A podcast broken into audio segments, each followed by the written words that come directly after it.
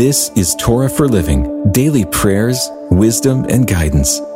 A reading of the daily devotional book written by Mark Lanier. We're sharing scripture and insights from the Torah, and today we continue in Genesis chapter 26, verse 24.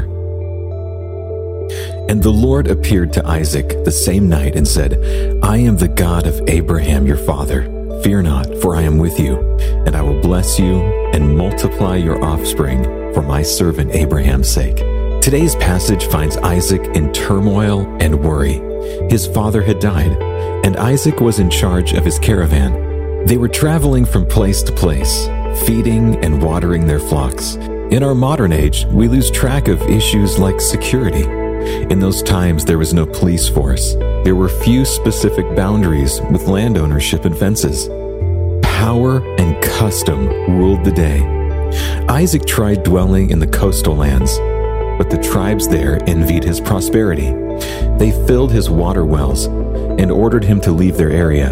Isaac then moved to a nearby valley, redigging wells for his animals and people. But herdsmen in that area chased him out as well. Place after place, Isaac was unable to find any peace. Finally, Isaac arrived in Beersheba, where God appeared to him and told him not to fear. God was with Isaac, and God was going to bless him. God's word to his followers is sure Fear not, for I am with you, and I will bless you. That consolation should melt away the insecurities and bring courage to face whatever may come. The world can present huge problems, but no problem is greater than the God who is our companion.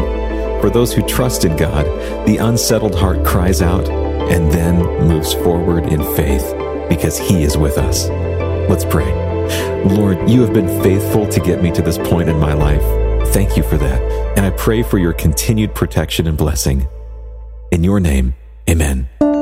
This has been a reading of the daily devotional book, Torah for Living.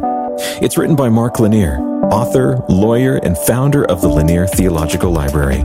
You can find out more about the book in the show notes. And you can hear even more podcasts, watch videos, and read blogs and devotions that we hope will strengthen your faith right now at hopeondemand.com.